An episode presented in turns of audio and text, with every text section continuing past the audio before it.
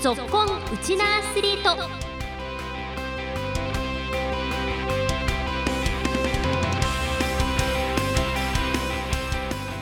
皆さんこんにちは。ラジオ沖縄アナウンサーの杉原愛です。この番組は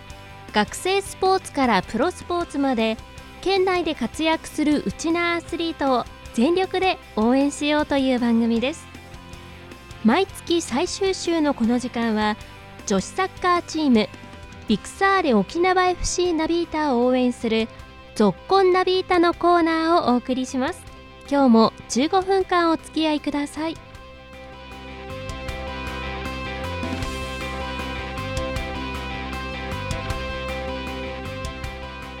ビクサーレ沖縄 FC ナビータは2006年に設立されたサッカーチームでトップチームは現在九州女子サッカーリーグの一部で活躍しています。ナビータが所属している九州女子サッカーリーグの一部。リーグ戦は現在後半戦の終盤に差し掛かっています。また今月は全国大会につながる皇后杯九州地区予選を兼ねた令和4年度 KYFA 第40回九州女子サッカー選手権大会も開催されました。ナビータは1回戦。今月8日に熊本ユナイテッド FC フローラと対戦し3対0で快勝して2回戦に駒を進めました。翌日に行われた2回戦は神村学園高等部女子サッカー部と対戦し惜しくも0対1で敗れ九州予選突破とはなりませんでした。ただ終盤も熱戦が続いているリーグ戦はまだ続いています。残り少なくなったリーグ戦ですが今週末明日にはリーグ戦のホーム戦が控えているナビータ。今日はそんなナビータの守備の要の選手にお話を伺いました。さあそれでは今月のゾッコンナビータこちらの選手にご出演いただきます。それではまず自己紹介からお願いします。ビキサーレ沖縄 FC ナビータの背番号3番ポジションはセンターバックをしています。東弘です。よろしくお願いします。はい。今日は千尋選手守備の要のね千尋選手にご出演いただきます。よろしくお願いします。よろしくお願いします。久々ですかラジオ。そうですね。結構久しぶりかもしれないです。そうですよね。なんかいつの間にかこう沖縄も季節が変わって今日もトレーナーですかね。長袖着てますね。ちょっと冷えないように 着込んでやってます。そうですか。今日もね練習前のタイミングでお邪魔してお話を伺っているんですがまずは千尋選手今月に入ってからまあ、これも一つチームの大きな目標だったと思うんですけれどもえ皇后杯に出場するための九州予選が行われたということでえまずは10月8日に行われた熊本との一戦は見事3対0で勝利を収めました。で翌日行われた2回戦は神村学園と対戦して0対1でもしくも2回戦で敗退ということになったということなんですがただこの九州予選かなりこう過密な日程ではあったと思うんですけれども振り返ってどんな予選になりましたか？えー、っと1試合目はこの自分たちのゲームができて勝つことができたんですけど2回戦目の神村学園はえー、っとすごい内容的には良かったと思うんですけどやっぱ惜しくも点が決めれず負けてしまったっていう形になりました。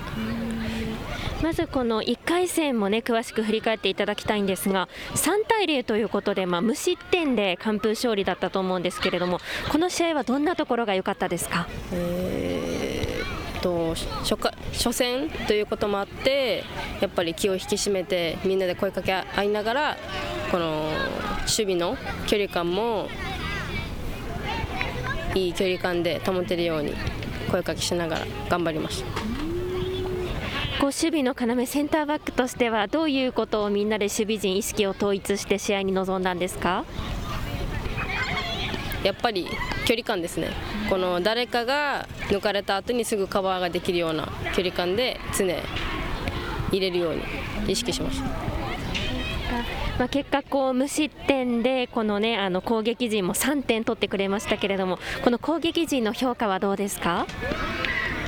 決めれるところは決めてくれたし結構果敢に攻めてくれたのでディフェンスとしてはすごい助かりました。で見事こう1回戦突破して2回戦はこう僅差で敗れるっていう結果になってしまったと思うんですが、まあ、この試合を振り返ってこう範囲を上げるとしたらどういうところですかね？範囲は1試合目は一応点は入ったんですけどやっぱ決定力 が問題かなとは思います。やっぱチャンスはそんなに多くないのでその1回のチャンスをものにできるようにしていきたいなと思います。そうですよね。ちなみにこの2戦はアウェイだったんですが、どこで開催されたんです？えっと宮崎県で試合しました。じゃあ結構また県内とはねコンディションが違う場所でこの2連戦だったっていう日程はどうでしたか？そうですね。2連戦がそもそも結構久しぶりだったのでちょっと厳しかったんですけどもそれはもう気持ちでなんとかして やりました。なるほど、まあ、そういうところの、ね、コンディションの調整の難しさもあったのかなというふうには思うんですが明日にはまたリーグ戦も控えているということなんですけれども今、このナビータのリーグ戦のこの調子っていうのはどうですか？そうですね。結構負けが続いてるので次の試合残り4試合あるのでその4試合を全部勝てるように集中して頑張りたいと思います。また次ホーム戦なんですよね。はいえっと南城市陸上競技場で11時キックオフです、はい、やっぱりこのホーム戦っていうのは気合の入り方も変わります？そうですね結構応援も来てくれるのでやっぱりその応援に応えることができるように気合の入ったプレーをしたいなと思います。この応援に来てくださる方には千尋選手のどんなプレーを見せたいですか、えーと、やっぱり自分はキック力が持ち味なのでそのキック力でこのフォワードのパスでこのシュートにつなげるようにしたいなと思います。はい、ぜひねまた得点につながるそしてこう守備のね要としての活躍も期待して応援させていただきます。で改めてもう10月に入ってこのシーズンね終わりも見えてきたと思うんですけれども今シーズンこう残りどんなシーズンにしていきたいかも意気込みお願いします。残りあと4試合しかないんですけどこの順位を少しでも上に行けるように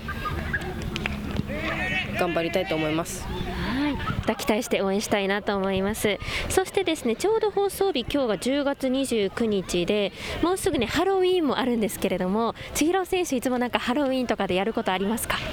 いや特には やってないかもしれないです。そうなんですね。なんか挑戦してみたい仮装とかありますか？えー、うんあゾンビに。なりたいです、結構本格的な怖いホラーバージョンがいいんですね。ガチで。またこれから沖縄ね冬がやってきますけれども沖縄の冬の楽しみとかって千尋選手ありますか？冬はイルミネーションですかね。寒いの得意ですか？あでも冬の方が好きかもしれないです夏より。そうなんですね。またでもサッカーとしてはねオフシーズンに入っていくと思うんですけどこの間っていうのナビーターはどういう練習してるんですか？冬の期間は、えー、結構体作り筋トレとかあとは走り込みをしたりしてますね。なるほどでもいい形でこのね今シーズンも締めくくってまたこういう体作りをして来シーズンに向けてっていう準備がね今シーズンもできたらいいですね。はいではですね最後になったんですけれども改めて今ラジオをお聞きの方にあのホーム戦の PR ですとかチームの PR もお願いしてもよろしいですか？30日日曜日に修学館戦があるのでその試合に結構この修学館がこのドリブルで結構切り込んでくるっていうんですか？攻めてくる感じなのでそのドリブルに対してもしっかり粘り強いディフェンスをして無失点で勝てるように頑張りたいと思います。はい。またねあの今シーズン残り試合も少ないですしホーム戦でね選手の近くでこう頑張りを見られる機会も少ないと思いますのでぜひ皆さんも近くでエールを届けていただきたいなと思います。この時間は比嘉千尋選手でした。ありがとうございました。ありがとうございました。お話はビクサーレ沖縄 FC ナビータ背番号3番ディフェンダーの比嘉千尋選手でした。さて明日予定されているホーム戦ですが南城市陸上競技場で午前11時にキックオフです。修学館高校との対戦です。修学館高校とは今年5月にも対戦しておりましてその際には1対2と悔しい逆転負けを喫しています。明日はリベンジ戦にもなりますね。ぜひ期待して応援したいと思います。そして今日はもう一つ高校野球の話題もお伝えします。高校野球の第151回秋季九州地区大会準々決勝が今月26日沖縄市のコザ新金スタジアムなどで行われ沖縄尚学は大分の明豊に3対2でサヨナラ勝ちし来年春の選抜大会出場が有力となるベスト4入りを決めました。ウェルネス沖縄は長崎日大に4対11の7回コールドで敗れるという結果になりました。さあ沖縄尚学の試合展開も振り返っていきましょう。沖縄尚学は2回と4回にいずれも7番東女のタイムリーヒットで2点をリード。しかし5回エースの東女がツーランホームランを浴びて同点に追いつかれます。そして迎えた最終回ワンアウト2塁の場面で9番の佐野春人主将に打順が回りレフト方向へのタイムリーヒットでサヨナラ勝利を収めました。このサヨナラ打を決めた主将佐野春人選手の試合後のコメントです。いやもうストライク来たら、まあ、アウトになってもいいっていう思いで全部思いっきり振ってやろうと思ってました、まあ、やっぱり試合前からこういう競った展開になるんじゃないかっていうことは考えてたので、まあ、新チーム始まって競った試合っていうのが少なくて、